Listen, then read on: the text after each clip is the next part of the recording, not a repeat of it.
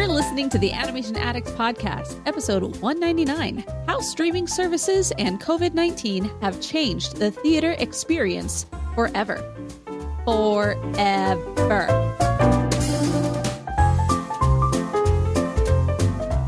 To the Animation Addicts Podcast with the Rotoscopers, the number one place to get your animation fix with animation addicts just like you. Each episode, we dive into the wonderful world of animation featuring Disney, DreamWorks, Pixar, and everything in between. From hilarious discussions and movie reviews to interviews with industry insiders, this show's mission is to brighten your day through our love of animation. So hop on your nerdy couch, grab some snacks, and get ready to hang out with your animation besties because it's time to dive into today's episode. Hey there, animation fans. I'm your host, Morgan Stradling. And I'm Chelsea Robson. And we're excited to bring you this new part of the podcast, weekly episodes from here on out. Woohoo! Excelente. This is the first of our separate Nerdy Couch discussion episodes, which will feature various topics and discussions relating to the wonderful world of animation, Disney, and of course, movies. Previously, the Nerdy Couch discussions were a segment, a little mini segment that we would do in our main review episodes, but we decided to expand them out to give them their own space and time. I mean, the comfy couch is pretty big, so we have its own episode now, so that way we can have these little mini discussions, and then the episodes have their own discussions as well. This gives you double the Animation Addicts podcast in your life, and it's just a really fun way for us to give you weekly content. And one of the great things about this is the topics can be kind of all over the place. Sometimes they may relate directly to the episode that we discussed the week before, or they may just be hot topics in the news or just discussions that we have had on our mind and wanted to discuss for a while. And a really, really cool thing is that our patrons do get to submit questions. So if you have a topic that you would like us to discuss on the show, definitely consider becoming a patron. Go to rotoscopers.com slash patron. And even more, if you are chomping at the bit to join us on the Nerdy Couch for a topic and discussion of your choice, our diamond level patrons do get to join us on the Nerdy Couch as a co host. So, even more reasons to be a patron on top of all the other amazing perks that we offer, including ad free episodes. All right, so with that introduction, let's dive into our very first solo Nerdy Couch discussion episode, Chelsea. Are you ready? I am ready, baby. Let's do it. All right. So today's question was how streaming services and COVID 19 have changed the theater experience forever. And it really has changed it forever. Forever. and I really wanted to do this topic and discussion because it led in with our discussion from last week with Raya and the Last Dragon. And there's just so much that goes into this and how the theater experience has changed that I felt we needed to give it a little bit more time. I didn't want to rush this discussion. So it made perfect sense for a nerdy couch discussion all about the topic. Honestly, this it there are a lot of things that I I like about how things have changed and shifted, but there are also things that have come at a cost. Um that I'm not a fan of. And I actually really enjoy going to the theaters. I really enjoy watching movies on the big screen, bringing friends. Like it's the whole ex- the experience is more than just the movie itself, but I also enjoy seeing the movie itself. Yeah, absolutely. There's definitely, you know, the hermits out there who this is just their dream come true. They can just hang out, you know, the I'm an introvert, but not that much of an introvert, but it's just interesting how the past year has just really really taken a toll on the movie theater industry things were yes. already sort of going in this direction but it wasn't they didn't the movie studios didn't necessarily have a reason to pull the plug on theaters if you will so i kind of wanted to go back and set the stage because i recently read bob Iger's book which is called The Ride of a Lifetime, which doesn't really make sense as a title because he doesn't even talk about the parks at all. So you would think that was a reference to like the Disney parks and the rides, but it's not. Basically, the whole book, he just talks Dude. about the various acquisitions that he did of Pixar, Marvel, Lucasfilm, you know, because obviously those are the biggest things that increased shareholder value. Uh, that's for another day. we can definitely discuss that book. But in it, he talked about how they saw the need to have their own streaming platform and at what and how this would in the short term be uh, a cost for them because they would have they had all these licenses and deals with all these other streaming services like Netflix. So in order to get their catalog back, they would have to pay big fees. They would lose money initially. And when he came to the board with this idea, it was like, oh, this, I don't know about this. You know, you're going to make movies specifically for this platform. You're not going to go to the movie theaters. And they had Disney Plus ready to go in in November, October of and they had Disney Plus ready to go in November of 2019, which was just a few months before everything went down with the pandemic. Jeez, yeah. And so they were ready to go and they already had that subscriber base ready to go. So that way, when people could no longer go and watch their movies in the theaters, they had an outlet to to to show those. I think the very first one was Onward. We see that Onward was out in theaters, I think one or two weeks, and then everything shut down in the United States. And it was really, really sad to see because, you know, onward, you know, who doesn't love a Pixar film? Who doesn't love a Disney film? And just to see it like not, we, we, we can't see the potential that this film is going to make from a box office number wise because it was just stinted. It was just cut off at the knees. So they shifted it and they put it directly on Disney Plus. Yeah, and the the problem with that is how that movie, as we talked about in the episode of that movie, is there's always going to be an asterisk next to mm-hmm. the box office debut because it could have made money. right. Right. It just didn't because they it, they just cut them off at the knees and they were just like, "All right, I guess we're doing this." Yeah, so something interesting that I've learned in the past year was just these different deals that companies have with the the theater chains, you know, because they are the studios, they produce the films. But in the past and in the older days, they needed a distributor who was able to get the movie out there to a wider audience. Now, mm-hmm. and so the movie theaters were critical for the movies, for the movie studios, because that relationship, the movies would go nowhere without the movie theaters.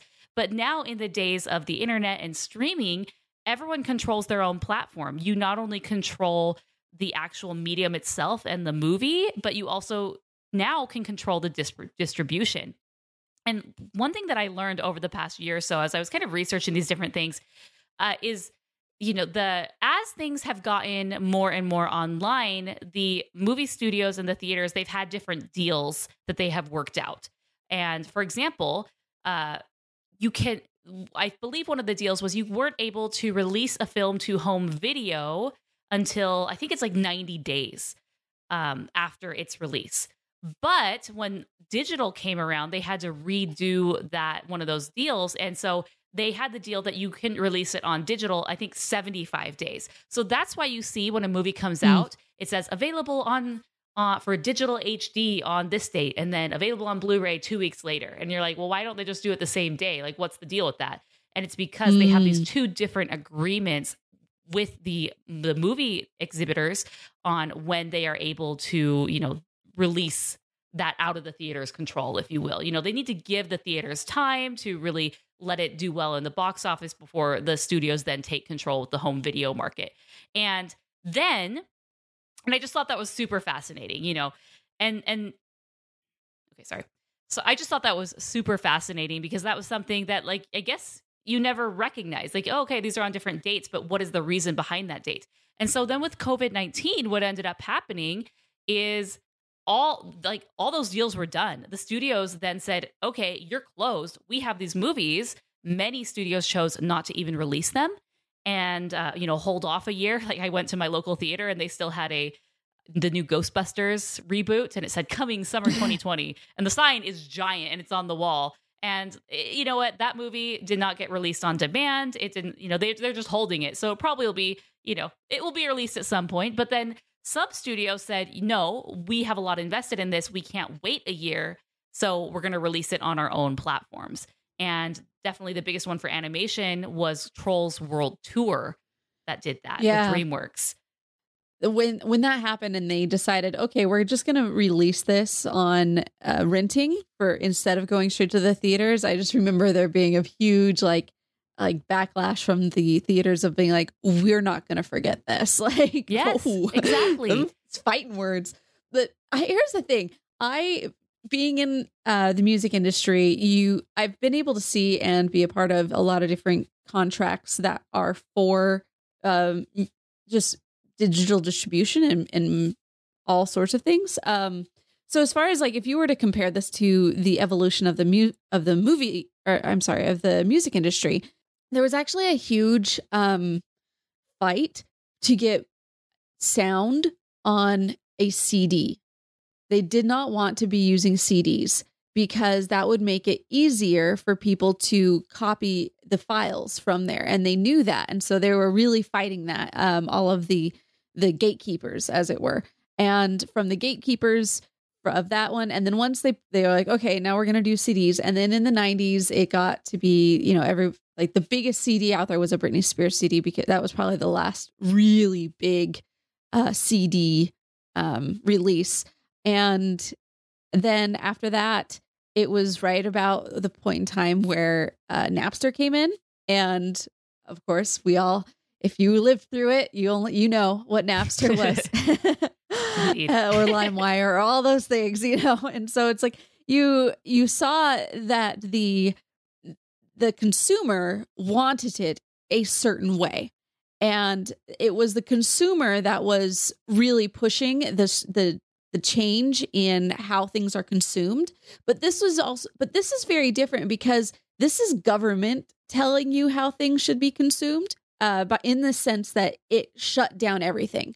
And so mm-hmm. now everybody has to kind of remake their situation based on a new set of rules that is not necessarily the consumer. So there's a lot of consumers out there that I still believe that were really wanting to go back to the movies. Like they didn't want to watch things on their TV because they've been at home and they want to go to the movies. So there's there's that back and forth.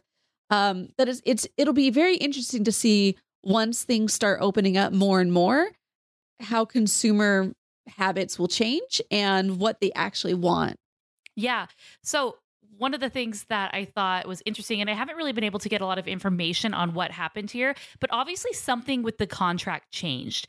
They had to change their existing contract of releasing it, mm-hmm. you know, as digital. And they were kind of able to get around it because it, but it wasn't as if they were releasing it for you to purchase. Notice the difference here. When this happened, you were releasing it to rent as a home mm-hmm. premiere right? So they changed the wording a bit, basically to get around this is ex- the existing deals that they have with the companies, and they created their own terms because of the situation. So now they have right. these home premieres. So in a way, it was almost as if they were able. This was the moment that the studios were waiting for. You know, for a long time, they wanted to control distribution because now they had the means, and by them controlling the distribution, they're able to make more money. And we saw that with Trolls World, World Tour. Trolls World Trolls World Tour was one of the first ones during the pandemic to do this. So people, their whole lives have been upended. They were home with their kids and there was nothing to do and then trolls world tour comes out like there was emma which was had been in theaters for about a month and then they re-released it as this home premiere thing but that's kind of a different market and that one was released previously this was the first one that was really mm-hmm. like okay, we're not able, we're just skipping theaters. Like this one will never be in theaters. So, and it's interesting because it's hard to know whether a movie is going to do well under this new like way because it's behind your fire, it's behind your paywall, right? And you right. control the numbers. Whereas the, the the movie theaters, you know, the box office numbers, those are public information. All the different news outlets they report on those. So if a movie does poorly, there's no incentive for the studio to like do a big press release about it because they'll just mm-hmm. sweep it under the rug. But if it does well, oh, they're gonna sh- they're gonna shout it to the rooftops, and that's what happened with Trolls World Tour. It did incredibly well, and there was all this buzz and news and articles about how well it was doing and how many ticket how many home premiere tickets it sold. Um, so it was just really interesting to me just watching that from afar, and I'm trying to, you know, just I, I'm just presenting the facts here you know, yeah. here's the studios and here's the theaters. And I understand they both have different interests. You think in the olden days, these would have been aligned, right? We need to get movies out, we want to sell tickets. But now, because of the internet, it's not necessarily that anymore. And the studios really do have so much more power. It's really funny when you mentioned how the they changed the wording and just because they changed the wording then they were able to make all these changes. Um it just reminded me of like when I was younger my parents had a petting zoo but because they called it a zoo, then they were under a lot of different governmental um restrictions and whatnot. Like you, they had to Yeah. pay a guy who worked for the Phoenix Zoo to come out and make sure everything was standardized and everything. And it's like, dude, it's goats. Mhm, mhm. But because they called it a zoo, they had like a petting zoo, they had to change the name. And so it was then a petting corral because there are no there are no uh, standardized methods for a corral. so but yeah, I mean this is this is how um a lot of a lot of industries shift is Mhm. by little words like that. Yeah. And, you know, me as a consumer, I have to, like, I'm definitely kind of against this, right? Like, I would rather, me, myself, being just this is the opinion of Morgan, I would rather go to the theaters because I enjoy the experience of a theater. I think it's fun. It's date night. We get out. We, you know, there's just, there's much to be said about getting out of your own home. Now, we talked in the last episode how with these home premieres, if you have six kids, you know, it's great to stay in. Here, kids, Yeah. watch the show. It's cool. It's new, whatever. And, and it's cheaper that way. Um, there's more economies of scale when the more kids you add. But you know, there is something to be said of ah, what's the word? Oh my gosh, I can't think of it. Um, okay, but there is something to be said of innovation and Yes. constantly improving and innovating and changing. Destructive And- innovation. Yes, and not getting stuck in the old ways. And so I'm trying to just, you know, hey, see it as it is. Here's the facts, here's the two sides of it. And, you know, you would think that this would hurt the studios, but Disney Plus, you know, we're talking specifically Disney, just has just gone beyond their expectations as far as the number of subscribers. I think this year of 2020 really helped them significantly because people were Oh, home for sure. and they needed things to watch and it it's just blown it out of the water you know instead of just hey we have a movie coming out let's just say one movie a month for the various plat you know studios that they have that's obviously they have way more than that but you know we could make a ton of money one movie a month or we could just have a hundred million people pay eight dollars a month in perpetuity mm-hmm. that's great Yeah. and and on top of that, we haven't even talked about this, the Disney Premier Access. So I have to pay the firewall to I have to pay to get into the paywall, right?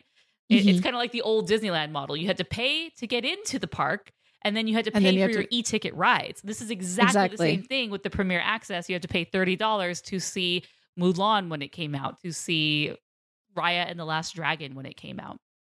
Yeah. And I did see a lot of theaters like dur- over the Christmas holiday. I was able to get out once and like they had like especially there's some of these really nice theaters they really invested to make it way more of an experience Mhm. so they have the recliner chairs they have people waiting on you they have like it's just a full experience as opposed to just the go in and sit down um what they could get uh, what they could get away with before because it was the only way to do it um and they i saw uh elf i- as a replay in the theaters and it was cool because they had like a gift basket like kind of a gift bag that they gave to everybody who came in like a little hat and like Yeah. a pin that had different you know the the the four major food groups and Yeah. um so i mean they just they did extra things to make it even more of a of an event. And yeah they probably added like a two dollars uh you know maybe they took away about two dollars from their their revenue but they needed to make It- some money Otherwise, somewhere. the revenue was zero. So. It's zero yeah. So um it, it's just interesting to see how they're going to be shifting it. Like is this going to mean that you're going to get more things um in arizona they have a thing called uh, there's a a fat cats or or they have like a bowling alley plus a, a game you know a little an arcade and all these different things to be able to add to the i'm leaving my house experience as opposed to just i'm going to the movies experience.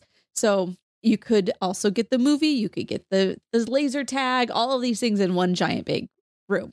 Um so i don't i i honestly think there's a possibility that you're going to get more of that um i don't Yeah, know I think So- the theater experience, I, I think the days of these huge billion dollar blockbusters are going to be gone for a while.